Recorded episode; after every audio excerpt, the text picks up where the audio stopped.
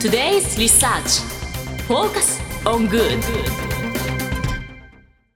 さてここからは社会人ならこれだけは押さえておきたいとっておきの情報を教えてもらうコーナー Today's Research Focus on Good です今日は日本能率協会総合研究所マーケティングデータバンク情報コンサルタントの伊藤正弘さんと徳永翔太さんです。よろしくお願いします。伊藤です。よろしくお願いいたします。徳永です。よろしくお願いします。お願いいたします。今日はお二人来てくださってるということで、ね、早速ですが今週のテーマを教えていただけますか？はい。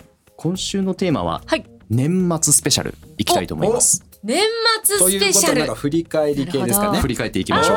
楽しみ。ね2023年どうだったのか。まあこのねあのラニーミュージックトークルームでもいろんなねコンテンツを扱ってきたんですけれども、はい。はい、今振り返ってみてこう石井さん、うん、どのあたりがこう気になりましたか？今年2023年。なんだろう。なんかあのタイパとかそういったことは結構印象に残ってましたね。うん、コスパではなくタイパ。ありましたね、うん、大野さんいかがですか？これはどうだろうな。でも生成 AI っていうところはもうこれ確かに。これまでも知らないとか使ったことないとかも言えないジャンルなのでもうどの人ももうやってほしいしこれからも多分伸びていくのでここはやっぱり一番伸びた年だったので、うん、そうですね、うん、よかったですかね。そうどんなものがあったの？あとはねでもあのこのこのラニーミュージックトークルームっていうのってあんまりこう、はい、そこまでこうビジネスに寄りすぎずちょっとこうエンタメまではいかないんだけれど分かりやすくこう伝えていくっていう意味でいくと、うん、無機質カフェとかああいうの多分普通のビジネス番組で選ばないと思うんですよね。あ確かに。ああいうのとかお、ね。ね、推し活もそうだし、うん、なんかそういうのはすごく面白かった印象ですね。そういう意味でいくとやっぱいろいろやりましたね。いや本当にたくさんありましたね。あ昆虫食とかもあったなそういえば。ちなみにこの伊藤さんの中ではこの MDB で多分いろんな多分調査ですとかいろんなこと多分やられてるのかなと思うんですけれども、はい、トレンドとしては今どういうものが企業さんではあったんですかね？そうですね。企業からいただくリサーチのテーマとしては圧倒的に半導体関連であったりですとか。去年はもうニュースを賑わかせましたよね。そうですね。やっぱりその例えば半導体メーカーのラピダスが、あの千歳市に工場建設ってなった途端にも地価がボンって上がったようなものですしやっぱり今後のデジタル化の鍵を握るのがやっぱり半導体なので非常に多かったですよね。あとやっぱり脱炭素っていうキーワードもやっぱり今まで以上にこう多かったんじゃないかなと思うんですけどそのあたりっていうのはいかがだったんですか？おっしゃる通り脱炭素関連は非常に多くて特定の業界のそういうカーボンニュートラルの取り組みであったりですとかあとはその CO2 を直接回収するような技術が今どうなのかであったりですとか、あとはまあ脱炭素関連からするとリサイクルとか循環経済のその海外の動向とか、うん、そういうものはもう毎日のように来てましたね。でそんなねこう、はい、MDB でこうまあいろいろ調査とかやられてるとは思うんですけれども現代用語の基礎知識戦ということで2023年ユーキャンのね流行語大賞っていうのが決まったんですけれども、はいね、今回は年間大賞があれと。いう、うん、あれ。そう。でもこれこれ、あのこれあのいあれとか毎毎年野球から選ばれるじゃないですか。あ確かに。私毎回実は野球をあんまり見ないんですね。で野球のニュースは見てもあんここまで見てなくてじゃああんまりこの辺がこうスッと入ってこない感じ？毎年わかんないあの信号なんです私の中で。じゃあこの流行語大賞の中でも生成 AI はねあそれは、ね、それはもう何度も聞きましたね。あと、うん、蛙化現象とかそっちの方が耳にした記憶がありますね、私はこの辺り徳永さんこの流行語大賞、まあ、2023年見られてどう感じられます？そうですね結構ビジネス的なところも挙げられてるなというふうに思っていて、うん、ホテルの時に取り上げたオーバーツーリズムであったりとかカメラの時に取り上げた Y2K ですね。2000年代に流行ったものが今流行っていると。Y2K ってやりましたね。なんか今7とかデスノートとかあの世代のところが今ちょっと復活でえそうなんですか。はい。で来年そういうのはパンクファッションとかが流行るんじゃないかって。楽しみ。えいやいやあのねはい。流行るって言われてるものはね絶対流行らない。そうなんですか。流行らない。そうなんですか。ええまあ他にも2024年問題物流問題とかっていうので結構今年の流行語大賞はあの来年も続くような傾向があのあるものが選ばれてるなっていう気がしますね。まあでもそうですね。面白いそういった傾向があうるんですね。ん。でまあそんな中ね日経トレンディもはい。2023年ヒット商品ベスト30ということで、はい。えー公開をされまして、はい。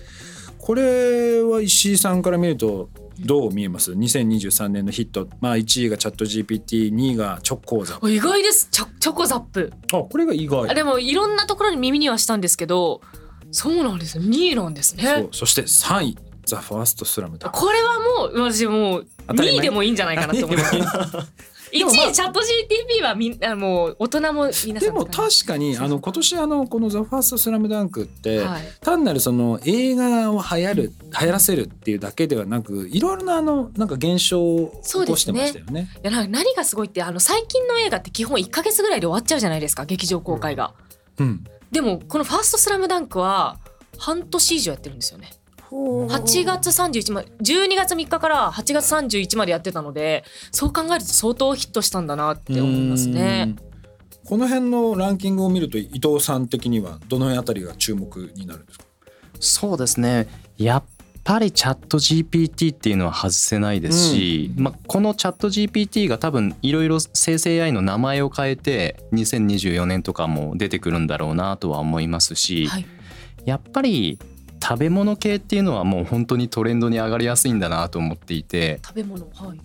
まあ、ボンゴ系おにぎりとか食べっ子動物とかやっぱりそういうほっこり系というかはい。インパクト系の食品っていうのがやっぱり注目されるんだなとは思いますけれども2024年もどうそういうインパクトのある食品が出てくるのかっていうのは非常に楽しみですよね。そうですね。確かになんか食品も結構多いですね。あと映画っていうかコンテンツ系なんですかね、うん。あといやスポーツか。スポーツそうですね。ね WBC2023 も10位にランクインしたりですとか、ね、アニメ映画とかっていうのも入ってきてるっていうような感じなんですね。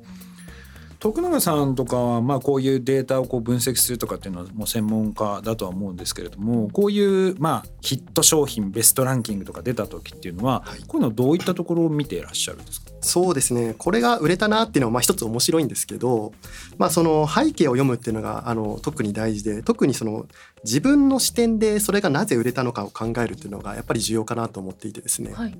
その点で私面白かったのは今回あのパキットなんですけどはい。ご存知ですか？パキットっていう商品。いやちょっとごめんなさい。これ知らなかった。私あのちょっと見たことあるなぐらいですこのパッケージあのパスタの乾麺 100g を半分にパキって割って、でこれの中にねですね水と一緒に入れると。でレンジでチンして5分間ぐらい。で8分間ぐらい蒸らすとですねもうソースあのボロネーゼとか明太子パスタとかも出来上がってるっていうので茹でなくていいっていうのがいいと。だからもうここれ単体で成立するってことですよね。あそういうことになります。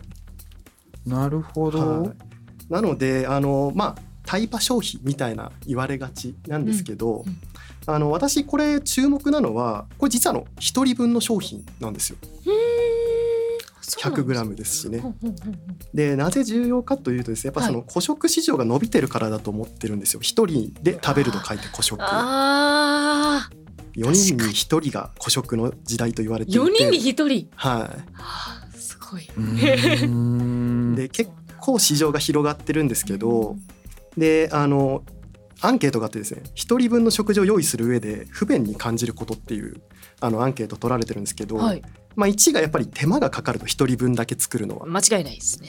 パスタ34人分だったら多分茹でると思うんですよ。そうなんですよね。1人分だけだったら確かにこれ助かるなっていうところ。はい。で私はさらにもう一個考えるべきなのはうんじゃあ次どういうものが売れるのかっていう視点ですよね。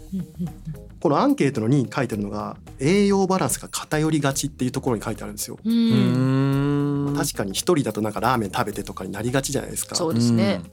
この市場を次今キッコーマンが狙っててへえ。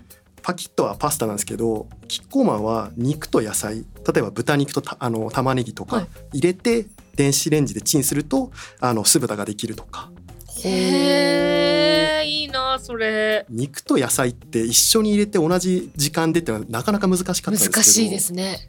それをできたので一人の栄養バランスのところをこれ多分2024年多分広がっていくんじゃないかなと思いますね。で今までってなんか一人用のその冷凍食品みたいなのもまあまあこう流行ってた、うん、なんかこういうのが出てくるっていうのはやっぱり冷凍食品じゃなく違うものを求めてる人たちっていうのも出始めてるってことなんですかね。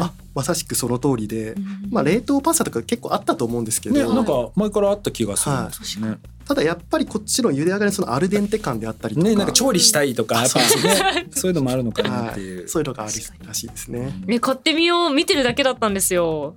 食べてみたいな。ね、もう今の話だときっと美味しいはず。美味しいはい、ね、気がしますね。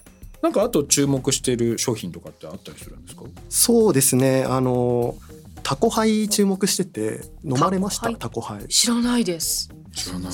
タコハイってあのプレーンサワーなんですけど、はい、あのタコハイって何味って田中みな実さんが CM やってたんですけどね。あ、そうだったんですね。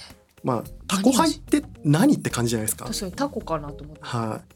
これがすごい重要で今タイパの時代なのでどういうものが食べれるどういうものが飲めるっていうのが分かった上でやりたいんですけど、はい、逆をいくんですよねこれは。確かに。何これは、うん、飲んでみたいっていうのでやっぱりそのタイパのこう裏をいくようなやり方っていうのがやっぱり一つ重要なのかなと思っていて、まあ、タコハイもそうですしあれもそうじゃないですかあの 4°C のあの匿名宝飾店ってあったじゃないですか。ありましたこれ何ニュースニュースというかあの結構 SNS で話題になってましたよね。なので、まあ、タイパタイパ言われるからこそ、うん、あのみんなちょっと知ってるよりもえこれなんだって驚きたいと思うんですよね。確かにそういう需要って多分2024年もむしろ皆さん仕掛けていくべきようなところだと思ってます。ワクワク感とかもありますし。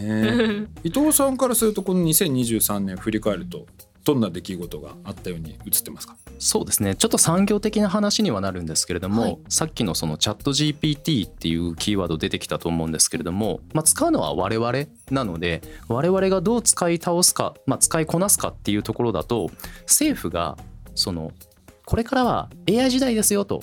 それで、えー、その AI 時代に必要な人材スキルの考え方というですねそういう方針を2023年に出した。んですよね。要は会社として、えー、DX 推進する人はこういう人をあの目指してくださいっていう、うん、そういう指針を出したので、まあ、とするとビジネスパーソンとしてはそういう指針に沿って、まあ、要は学んでいかなければいけないっていう、ね、なるほど。スキルになってくるんですね。そうですよね。